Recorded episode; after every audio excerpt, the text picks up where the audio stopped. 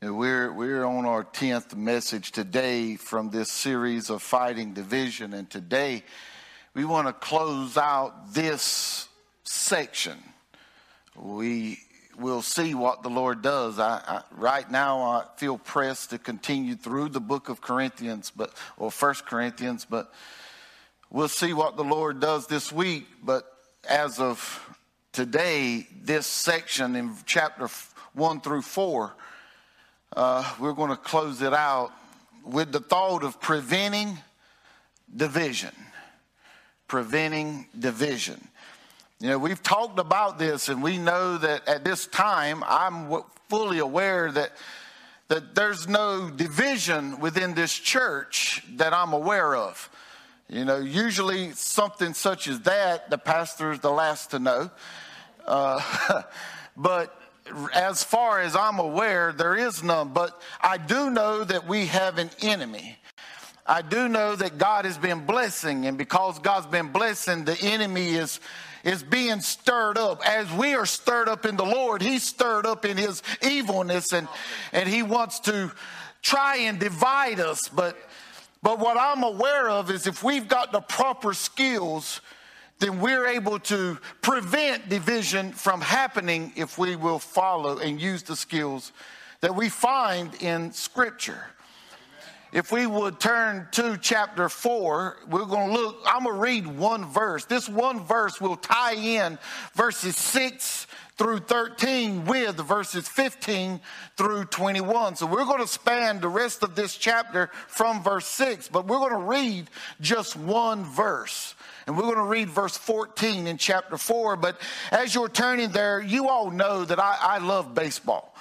Uh, right now, uh, uh, I may watch a little bit of golf, but I don't watch basketball, and I'm not watching much football. But I, I just love baseball, and I, I, can sit down and watch a three-hour baseball game where some people, it's mind-numbing to them. They they lose their mind trying to sit in one place and watch a game that takes that long. But but I love it, and as I'm watching it, I'm I'm actually going through all the schemes and all the things that the coaches can can do while this game is going on. And, and sometimes I'm frustrated. Sometimes I, I, am I'm, I'm right on board with the coach, and it just depends on, on where I'm at as an armchair coach when it comes to baseball. And, and when, when I started playing, I, I, I didn't make the team. I didn't make the Little League team till I was 11 years old. You know, there's a couple reasons for that. Uh, one, maybe we had just that much talent around Union Chapel and Mount Airy, the where it was hard to get on the team unless you were extremely good. I want to say that's the reason, but then there's the other reason that I probably I may not have been that good, uh, that, and, and, that's that's just the truth of it. I, I'm I'm grown now. I can admit that I wasn't what I thought in my mind I, I might have been, but but at, at 11 years old, I found a position that I could play pretty well. As a matter of fact, even at 11 years old, I was one of the best in our league at that position. And, and I, I was the starting catcher in my first year on the team. And then the next year, I'm the oldest on the team. And, and we get a new coach. And this new coach does some things that the former coach didn't do, like because he was a catcher all through his baseball time all from little league up to high school. He, he was a catcher and, and, and I found that after practice every day, everybody got to leave except me.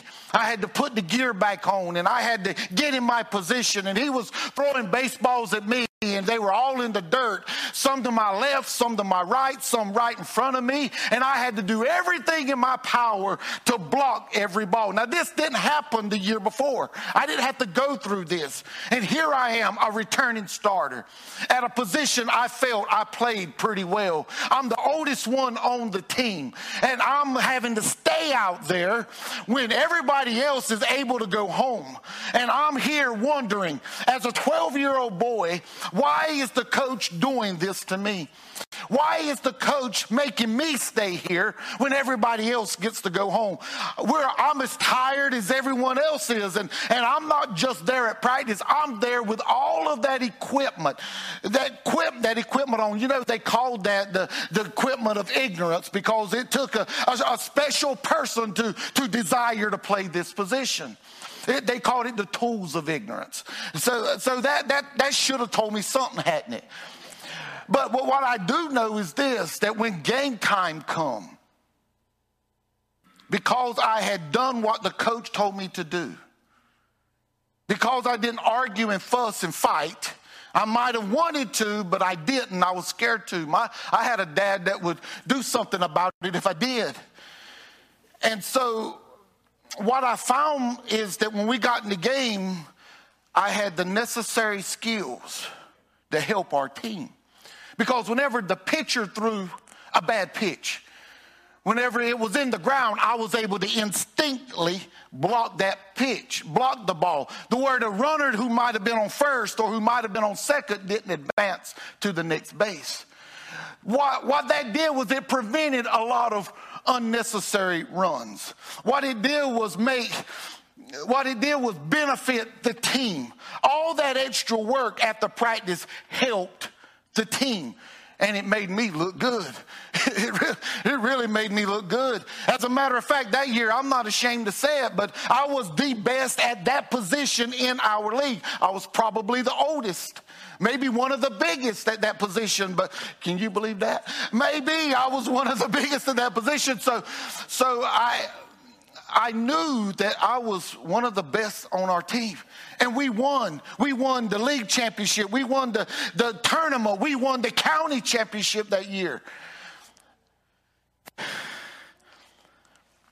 Because the coach, partly because the coach gave me some skills to help our team. When, I, when we think about how the Apostle Paul went to great lengths addressing division in the church in Corinth, we can see just how some of those may have felt that Paul was picking on them. Besides, this was a church that was gifted with many spiritual gifts. It was a church that was able to financially be self supported. It was a church that had great potential for winning souls to the kingdom of God. So we can see why some of them might have been feeling that the founder of our church isn't pleased with us. He doesn't think very highly of us. We can see why some of them may have felt that, that Paul thought that they were failures as Christians. But Paul concludes this letter by telling them that his intent was not to hurt them, his intent was to prevent unnecessary division within the church. When we look here in verse 14, the Bible says, I do not write these things to shame you, but as my beloved children, I warn you. Can I read that again? I do not write these things to shame you, but as my beloved children, I warn you. This is God's word. God, we thank you for your word. We thank you for your grace and mercy. We thank you for your presence and power in this place today. Now, God, we pray that you would move upon us, that you would hide me behind the cross, that you would speak to your people in a manner, God, in which you would want them to hear your word. And I pray, God, that as you do this, that hearts will be open, that minds will be listening, that God, that we would be attentive and we would respond to your word. And if there's one who doesn't know you through your son, Jesus Christ, we pray that today, God, you would speak to their hearts and they would call upon the name of the Lord. And God, we give you praise for everything that's accomplished. In Jesus' name we do pray. Amen. Now, I, I do want to again take the opportunity to remind us of the fact that Paul spends four chapters on this issue of division that was stemming from personal preference for preachers. These folks had their own personal preference on what pastor they wanted. They were crying out, I'm of Apollos, I'm of Paul, I'm of Peter.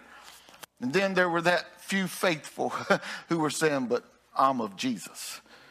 And, and Paul here, he, he goes to great lengths. He pours his heart out to the people. He's not, we can't take this very lightly. We can't miss the message here that Paul has. When we first glance over this, it, it is important that we heed Paul's message. As he's pouring his heart out to these believers in Corinth, he genuinely loved this church and he had great hopes because and because he had such great hopes for this church paul's intention was not to shame the corinthian believers. His intention was not to shame the corinthian believers. We see that. Paul says i do not write these things to shame you. Well the word shame here it means to confound. So paul didn't write to these things to confound the people or to confuse the people or to bring them to shame these things that Paul is speaking about, we find in verses 6 through 13. When we look there in verse 14, it's, Paul is referring back to what he had just said. And in 16 through, I mean, in 6 through 13, we find that Paul goes to great lengths to tell them that he and Apollos were servants of God. And they were responsible to the word of God and to be, and to share the word of God with them. So Paul makes it clear that those in Corinth had indeed missed the messages. They missed the instructions that he and Apollos had been sharing with the Corinthian believers. These believers were so puffed up, thinking so highly of themselves that they were divided because each one wanted their own way. Can we imagine born again Christians? Wanting their own way. You know, that, that never happens. You know, ch- churches all across the world, they plant other churches. We never see churches split to where they, they go off because they didn't get their way. We never see that happen, do we? I believe too many have missed this message.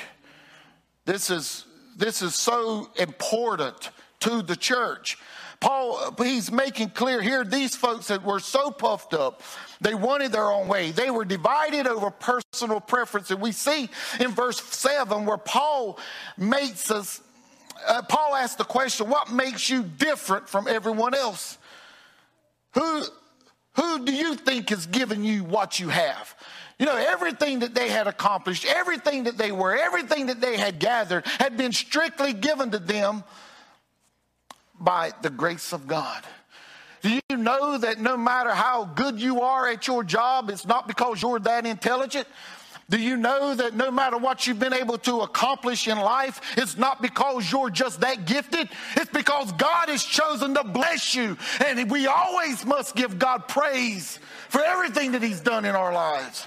Now, I understand there are people with great skills, but you've got that skill because God has given you that skill. You've got intelligence because God has placed that intelligence within you. And, and these people here in Corinth, they seem to have forgotten this. Everything they had was simply by the grace of God. Paul wanted them to understand that, that they may have been rich, they may have been gifted, but their gifts and wealth did not supersede the gospel of Jesus Christ. And if they allowed it to, division would occur. They considered themselves so important, but the apostles, including Paul and Apollos, they were put on display. They were condemned to death. They were made spectacles to, for the whole world to see. But the Corinthians thought they were so important. Paul and Apollos were considered fools for the gospel uh, uh, for Christ's sake. Uh, but the Corinthians were so wise. But Paul and Apollos were they were they weren't uh, they were considered wise. Instead Instead, they were, they were weak, but the Corinthians were strong. The Corinthians were distinguished, but Paul and Apollos, they were dishonored. Paul says, Look at us.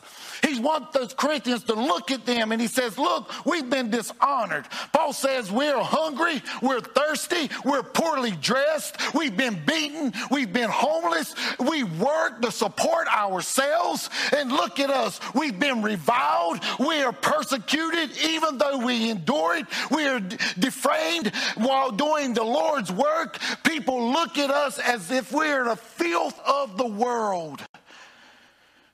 And so basically, what Paul is saying to the Corinthians, can I put it in my words? He says here, I am anyway. Paul says here, we're going through all of this so that you can hear the gospel of Jesus Christ. And y'all want to sit here in all of your arrogance and allow things like your personal preference to divide you. Man, can you imagine the blood, the sweat, the tears? That Paul and Apollos had been shedding. And now this church that Paul had founded is being divided over something that was meaningless. Oh, when we read this from the point of view of the Corinthian believers, we can see how it would be easy for them to think that the Apostle Paul was writing with the intention of bringing shame upon them, can't we? honestly, if we read this with the sarcasm that Paul uses, uh, it would sound as if he's confrontational with them. And for the most part, people in general, we don't like to be confronted. Whether it's on our job, whether it's with our friends, whether it's by our family, often when we are confronted, we get on the defensive. But Paul doesn't end his letter here with them. He didn't want them to feel as though he was confronting them with the intent on bringing shame upon them. So instead, what Paul does is he, he shares his intention, and his intention is to save the Corinthian believers. What do you mean, preacher? Well, in verse 14, Paul says, I do not write these things to shame you, but instead, he wrote them to warn you. So what Paul was doing, he, he's thinking that if he warns them, he can save them. Save them from what? Save them from division. Save them from missing out on the blessings that God has in store for them. Save them from not reaching their full kingdom potential if he could warn them. The word warn here, it means to admonish. This is the same word used for Paul's letter to the Ephesians in chapter 6 and verse 4, where Paul tells the fathers not to provoke their children, but to bring them up in the training, or King James says, in the fear and the admonition of the Lord. This word admonition, it is to it means to instruct with words. So in other words, Paul Paul here is saying to train the children up, sharing with them the words of the Lord. And here in this text, Paul calls these Corinthian believers his beloved children. So he, he doesn't desire to shame his children. Instead, he desires to save his children by admonishing them, by training them up with the truth of God's word. We must understand how Paul looked at the church. Paul was the church founder. He was truly invested in this church. He had birthed this church on the foundation that Jesus is the Christ. In other words, the foundation of this church was the gospel of Jesus Christ. It didn't matter how many preachers that came before them. It didn't matter how many preachers came while Paul was living. It really didn't matter how many preachers that came after Paul had died. He wanted them to stick to the foundation of, of what he had given them. Now, well, now what we have to understand, Paul goes a little further and says he wants them to be imitators of him. Now, I, have got your attention.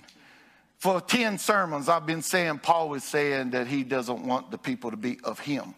He doesn't want the people to be of Apollos. And here he says, he says, imitate me. As a matter of fact, if you got the King James Version, look there. I think it says he beseeched them to follow after him or to follow, be followers of him. But what But what the apostle is actually saying here is that he wanted them to love the gospel as he did.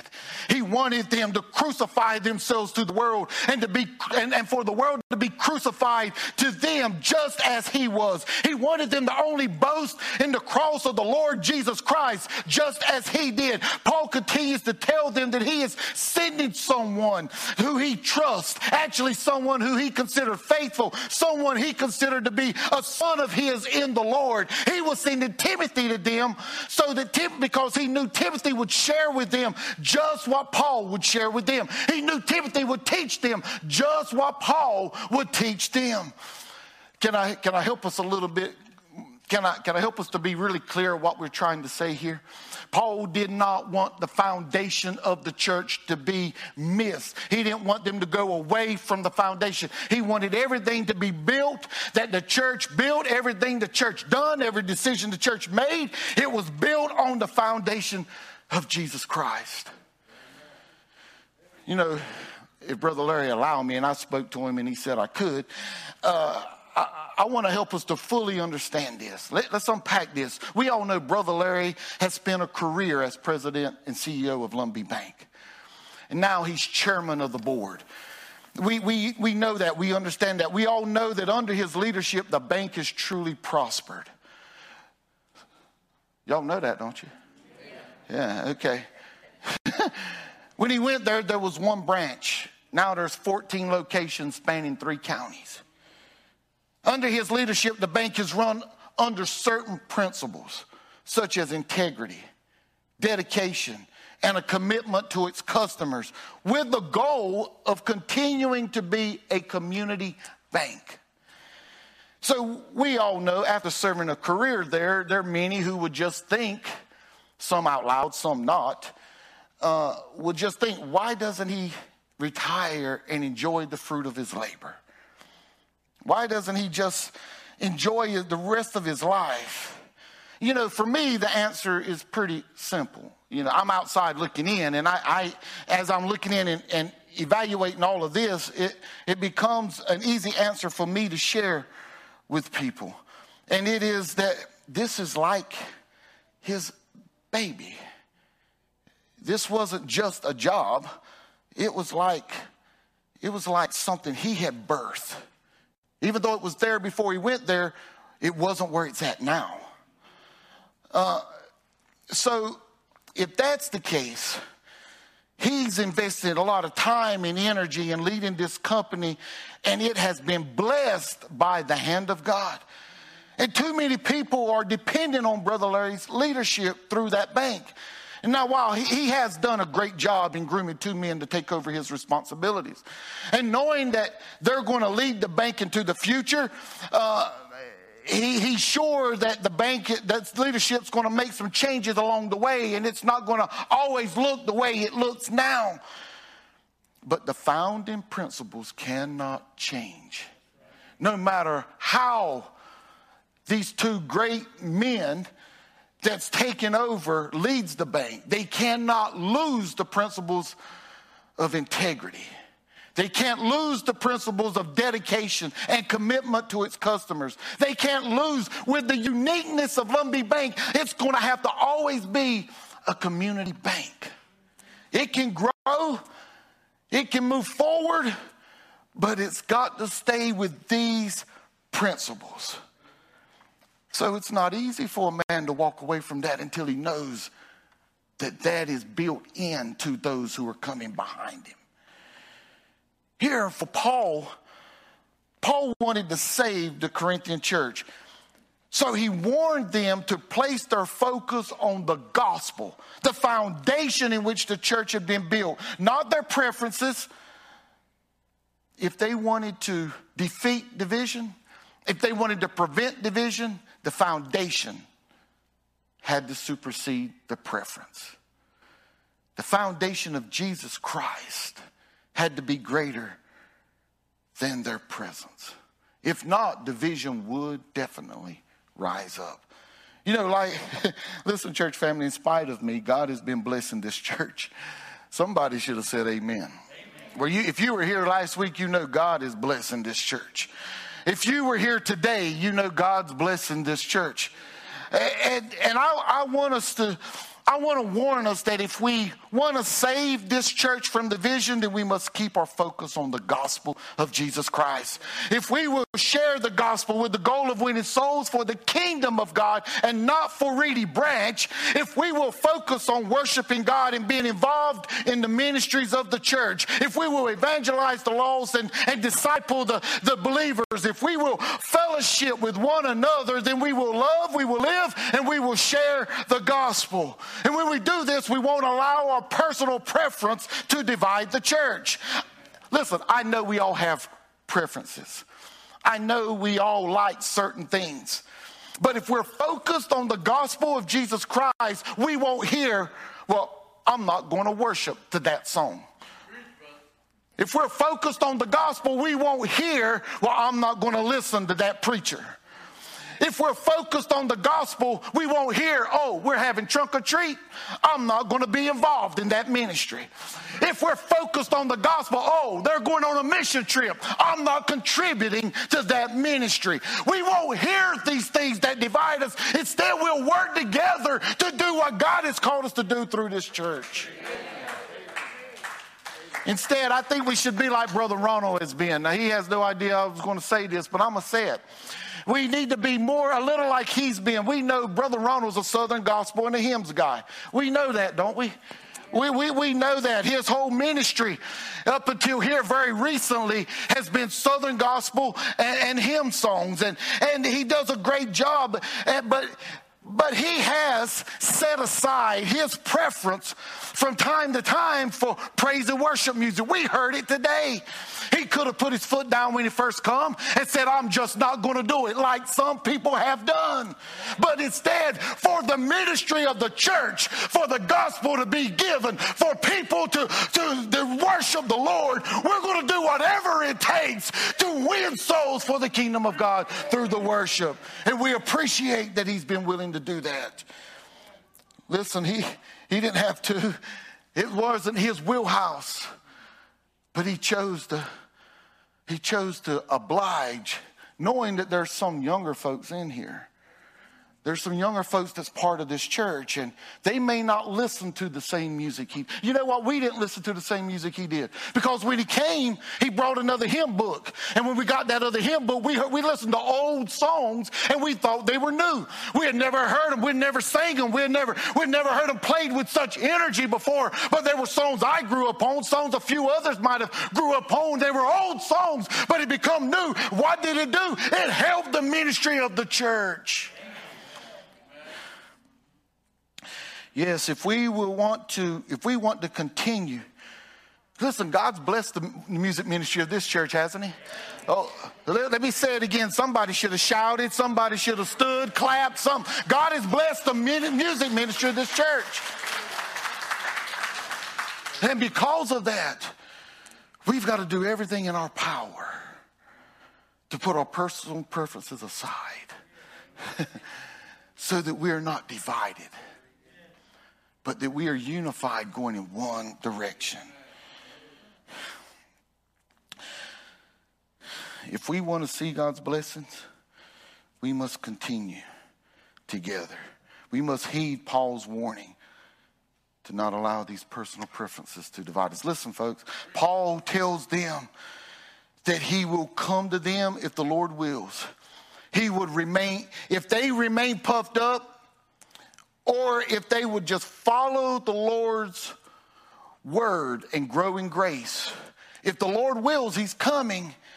But depending on what they decide to do is going to depend on how He comes. Paul says He can come to them gently as a father to his child, or He can come with a rod of discipline as a father should his child. Some might say it this way Paul's telling them, get right or get got. Yeah.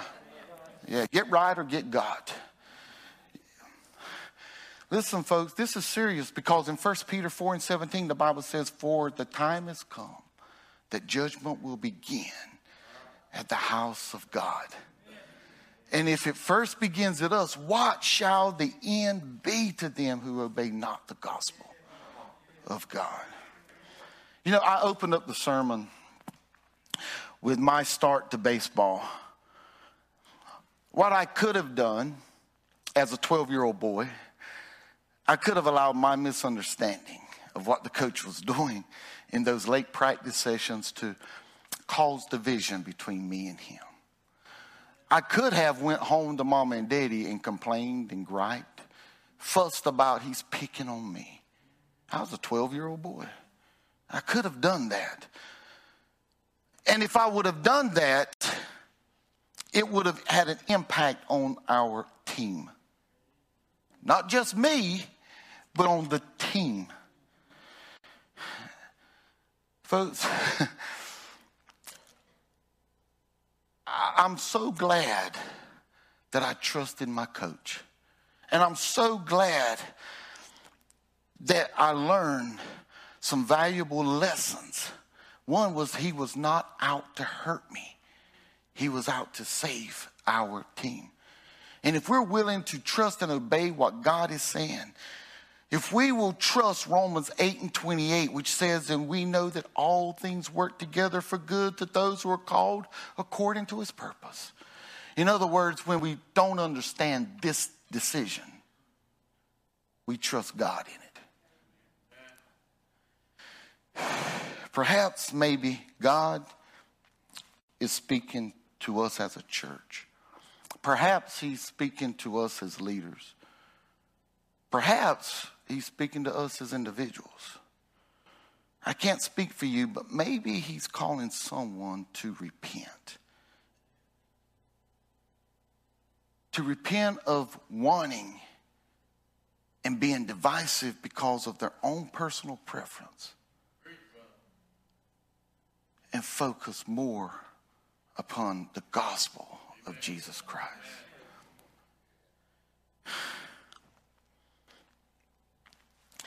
If we will focus on the gospel and not personal agendas, we will find God will bless us. And He'll bless us beyond our deserving. Right now, as every head is bowed and every eye is closed,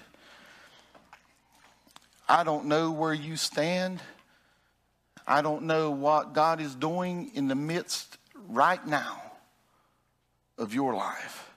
If he's calling you to repent, this altar is open. We have a bench. We have areas here where you can kneel down or sit down, or you can sit right where you're at. Whatever the Spirit leads you to do, you choose. And if you feel there's something you need to repent of, oh, by all means. Now, I want to tell you, I, I worked through this message in my study, and I've had to do some repenting. I, I've been going through this along with you, and I've had to do some self evaluating and had to see what it was that, that we were doing. Was it something I wanted or something God was leading us into? Maybe you need to just have the opportunity to talk with God.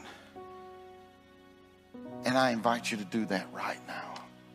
And while you're doing that, for those of you who have yet to accept Jesus Christ as your Lord and Savior, you've heard the warning given to the church that judgment begins in the house of God. But please don't you forget, it says in there that if it begins with us, what shall the end be to you that obey not the gospel? Folks, if you die in the state you're in, if you leave this world apart from God, your judgment will have eternal consequences. You will face a penalty for your sins that Jesus has already paid for. So you don't have to face that penalty. Why would you pay for something that's already been paid for? But that choice is up to you. All you have to do to escape the penalty of your sins is believe Jesus is the Son of God, that He died for your sins, and He arose to give you victory. If you believe this and you're willing to confess that you are a sinner and confess your sins to God, not the man, but the God, repent of your sins and receive Jesus as your Savior, then you shall be saved. The Bible declares, just as that thief on the cross, whosoever calls upon the name of the Lord shall be saved. So, what is it, preacher? I need to call. Just say, Have mercy on me. I believe Jesus is the Savior of the world. I thank Him for saving me, and I confess Him as my Savior.